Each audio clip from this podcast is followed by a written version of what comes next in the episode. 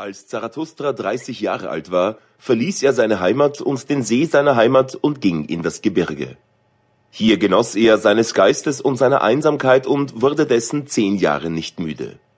Endlich aber verwandelte sich sein Herz. Und eines Morgens stand er mit der Morgenröte auf, trat vor die Sonne hin und sprach zu ihr also, Du großes Gestirn, was wäre dein Glück, wenn du nicht die hättest, welchen du leuchtest?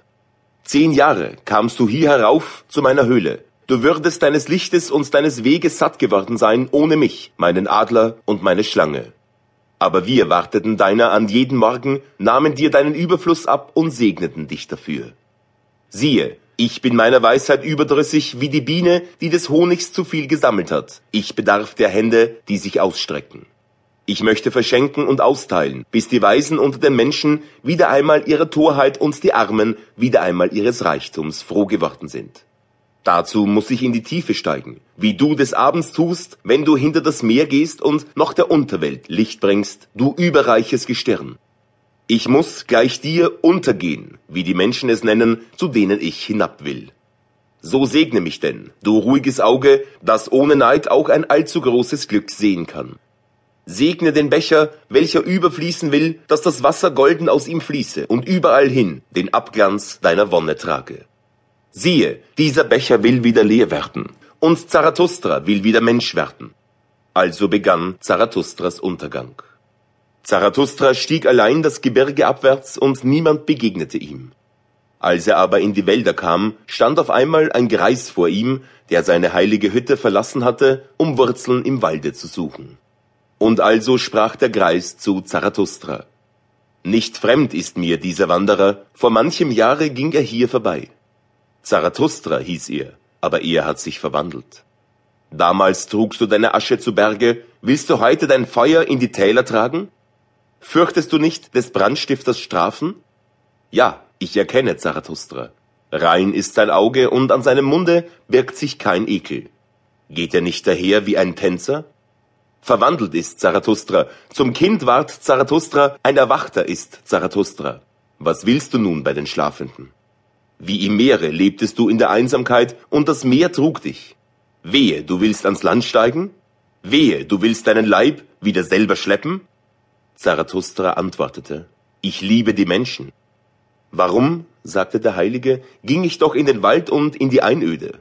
War es nicht, weil ich die Menschen allzu sehr liebte? Jetzt liebe ich Gott. Die Menschen liebe ich nicht. Der Mensch ist mir eine zu unvollkommene Sache. Liebe zum Menschen würde mich umbringen. Zarathustra antwortete, Was sprach ich von Liebe? Ich bringe den Menschen ein Geschenk. Gib ihnen nichts, sagte der Heilige. Nimm ihnen lieber etwas ab und trage es mit ihnen. Das wird ihnen am wohlsten tun, wenn es dir nur wohl tut. Und willst du ihnen geben, so gib nicht mehr als ein Almosen und lass sie noch darum betteln. Nein, antwortete Zarathustra, ich gebe kein Almosen. Dazu bin ich nicht arm genug. Der Heilige lachte über Zarathustra und sprach also, so sieh zu, dass sie deine Schätze annehmen. Sie sind misstrauisch gegen die Einsiedler und glauben nicht, dass wir kommen, um zu schenken. Unsere Schritte klingen ihnen zu einsam durch die Gassen. Und wie, wenn sie nachts in ihren Betten einen Mann gehen hören, lange bevor die Sonne aufsteht, so fragen sie sich wohl, wohin will der Dieb? Gehe nicht zu den Menschen und bleibe im Walde. Gehe lieber noch zu den Tieren. Warum willst du nicht sein wie ich? Ein Bär unter Bären, ein Vogel unter Vögeln. Und was macht der Heilige im Walde? fragte Zarathustra. Der Heilige antwortete, ich mache Lieder und singe sie, und wenn ich Lieder mache, lache, weine und brumme ich, also lobe ich Gott. Mit Singen, Weinen, Lachen und Brummen lobe ich den Gott, der mein Gott ist. Doch was bringst du uns zum Geschenke? Als Zarathustra diese Worte gehört hatte, grüßte er den Heiligen und sprach, Was hätte ich euch zu geben? Aber lasst mich schnell davon, dass ich euch nichts nehme. Und so trennten sie sich voneinander, der Greis und der Mann lachend, gleich wie zwei Knaben lachen. Als Zarathustra aber allein war, sprach er also zu seinem Herzen, sollte es denn möglich sein? Dieser alte Heilige hat in seinem Walde noch nichts davon gehört, dass Gott tot ist.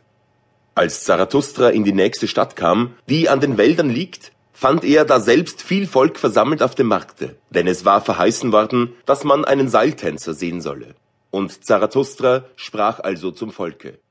Ich lehre euch den Übermenschen. Der Mensch ist etwas